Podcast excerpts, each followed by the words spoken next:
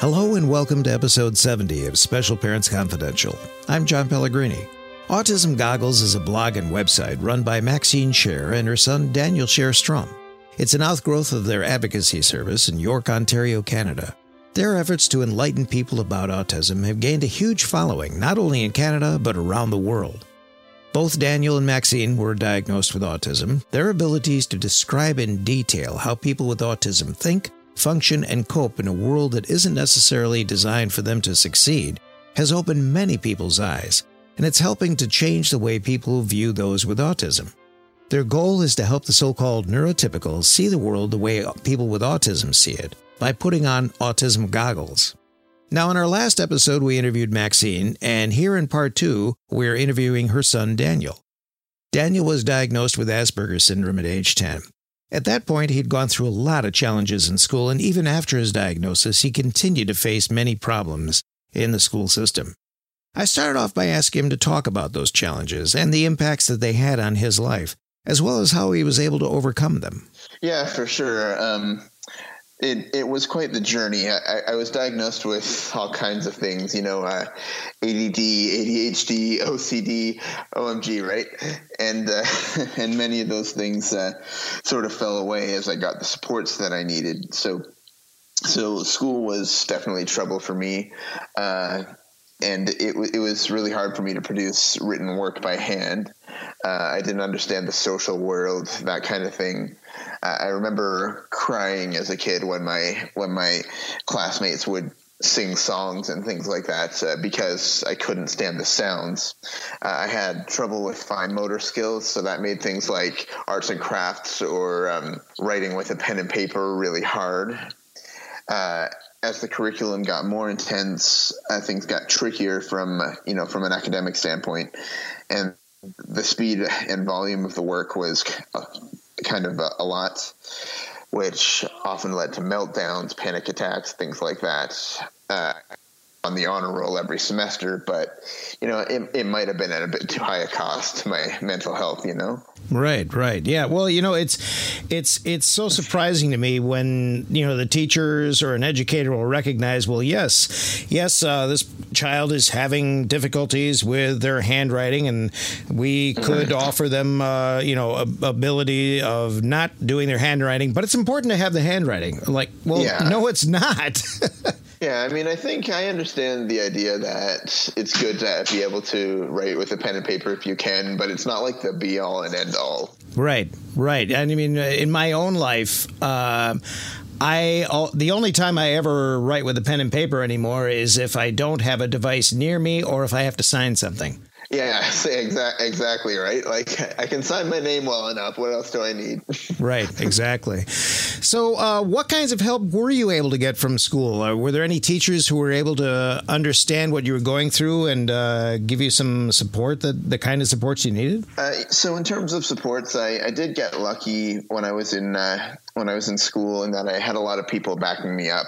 Uh, so, first of all, my mom heard uh, didn't take no for an answer when I needed something. she was always there there at the end of the day, you know, with it with the Tim's in the hand for the teacher, right. and uh, and suggestions and resources for how things would work best. Um, the teachers didn't know too much about autism, but uh, I, I, got kind of lucky in that my teachers were mostly pretty open minded uh, and wanted to help me do well. So eventually things usually worked out.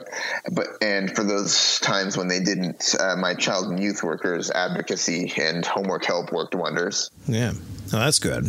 So uh, you were able to overcome a lot of the challenges, though, that you had socially in school, and then you went on to graduate uni- graduate university with an honors degree in communications, which you know, for someone who has difficulty with communications, that's very commendable. If you could go back now to the teachers that you had back in your childhood, what would you say to them about how they were doing things in the classroom and what uh, what they could maybe change?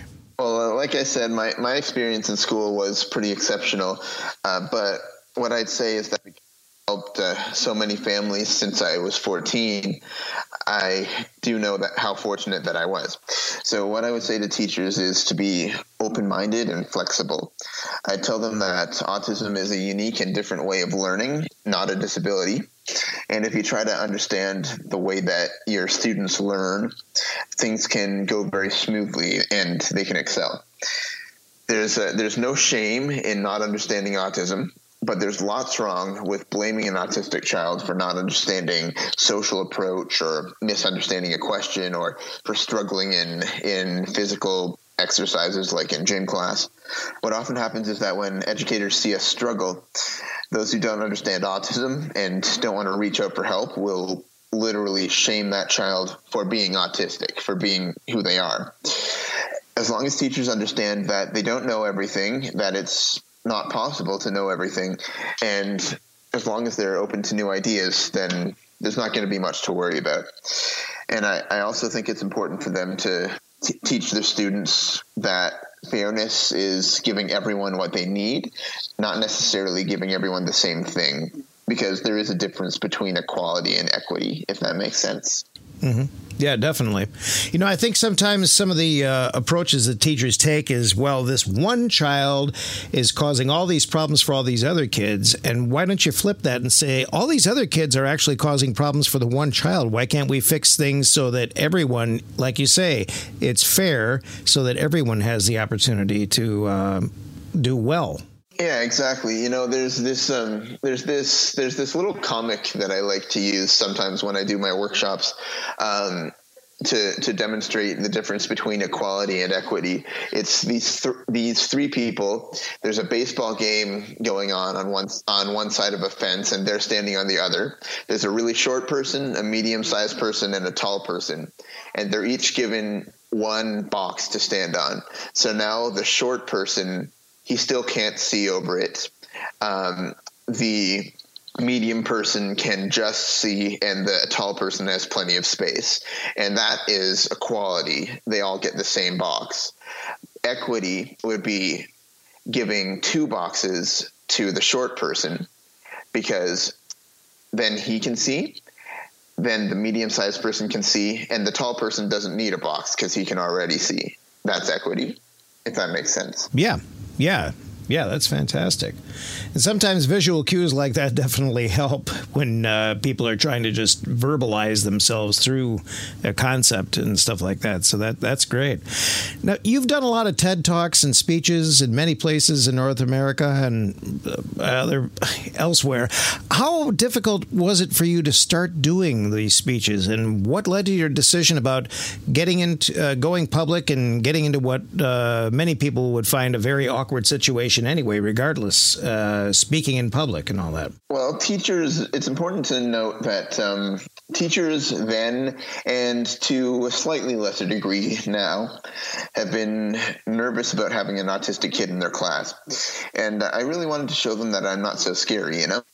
Um, so, like most people on the spectrum, I'm I'm also prone to getting super into anything that catches my interest. Mm-hmm. You know, I, I really love playing video games and things like that. But in particular, uh, one of the things that catch that caught my fancy from a young age is the microphone, mm. which is strange because I was practically nonverbal besides with my parents and siblings at the time. Um, I, am a study in opposites. Um, when I was a, when I was three years old, I uh, barely spoke at all, and yet when we once went to a garage sale, I found this toy microphone, uh, toddled over to the middle of the driveway, and felt a rousing rendition of Blue Suede Shoes. Wow. Um, yep. Um, I put the mic down, and and then I was totally silent again. Uh, it was just sort of something that needed to be explored more. Mm-hmm. And so when I was getting nervous about starting high school, my mom came up with the idea of making the idea of me making a PowerPoint presentation about my needs and uh, presenting it to my upcoming teachers. So that went over really well. I kept doing it every semester, and eventually I started speaking at things like principals associations and doctors groups and university teacher candidates, etc. And it, it kind of grew from there. And uh, at our seminars, we we discuss the things that parents really want to know about their kids. So so they they get so much jargony information, you know, from professionals that they they really don't know how to translate into real life scenarios. So we tell them in layman's terms uh, why their kid may have trouble sleeping, or why they lick things, or why they feel the need to flap their hands, and that kind of thing. We've had we've had people tell us that they learn more in our one day sessions than in all their years of looking for answers. So it's really gratifying. Right, right. Well, you know, it's like you say, there's so much in the medical and expert community that is so technical and so based on either medical jargon or educational jargon that it's yeah. almost incomprehensible unless you have a degree. Yeah, exactly. Exactly. So what does this phrase mean? What does what does that super long word actually how does that actually affect me? What do I need to do? Where do I go? Like the, we, we, we, we lay it all down in practical terms. Right. Yeah, that's great. Right. So, um, you and your mom have a co-presentation that you do called "What Doctors Don't Tell You and What Teachers Don't Know." Can you talk about that seminar and the information that you both present? Right. So, so as I was saying, um, we we we take a lot of that really technical information and we really break it down. So we we spend the day or half day, depending on how long we've been contracted for. Um, talking talking about everything about, about roughly 30 issues that tend to impact an autistic person day to day everything from school to hygiene to motor skills to um, what certain elements of the diagnosis mean we, t- we take common everyday scenarios and say, okay, why might this be happening? Why might this be happening? What can I do about this? We, we talk about the common anxieties that often come with not the diagnosis, but um, that, but that come with all of the stress of having to be autistic in a neurotypical world. So, so we, we really just sort of tie all that together. Yeah, that's great. I'd love to come see one of your uh, seminars sometime. That'd be great. Yeah. So, if you could sit down with education administrators, doctors, the people that make decisions on how autistic people are educated and treated, what would you tell them? And what are they getting right and what could they improve? Well, first of all, I think it's important to note that uh, I do think there are a lot of people who mean well. But to be perfectly blunt, they're usually not getting it right, as I'm sure I don't need to tell you, and uh, and in the process they're doing a lot of harm. Uh, the way our systems of support are set up, autistic kids grow up not believing in themselves. Uh, research out of Penn State University, recent research says that autistic children experience suicidal ideations at up to 28 times the rate of a typical kid. And uh, in general, autistic people, autistic adults actually follow through on that nine times as often as an average person. So I think that we really we really need to address that. Uh, in terms of the education system, we need to change our teacher degree programs so that we don't allow anyone within ten feet of our kids without knowing what they're doing and we need individualized curriculums tailored to each one's needs. On the medical side, many family doctors don't receive training to, to recognize verbal and cognitively capable autistic kids. They they really, you know, they think that in order to be autistic, you have to be like um, like Rain Man or like the guy from The Good Doctor, etc. Um, so people may may not be aware of the sleep issues, the gastrointestinal issues, the sensory issues, the extreme anxieties, just because you know because we can talk or something like that. Right. And so they may not be advising parents appropriately. And let me just add that the the anxiety that so many kids on the spectrum, I touched on this briefly, but that all encompassing anxiety not a symptom of autism like so many people think it is. It's a factor of having your needs ignored and not supported. So you just watch how those drastically how drastically those mental health statistics change when autism awareness turns into true understanding which will turn into actually providing the supports that we need. Right. I can I can imagine there's there's going to be a tremendous turnaround as far as uh, the future uh, for any kind of support for kids with uh, autism spectrum disorder so that they can become part of uh, society in a much better fashion.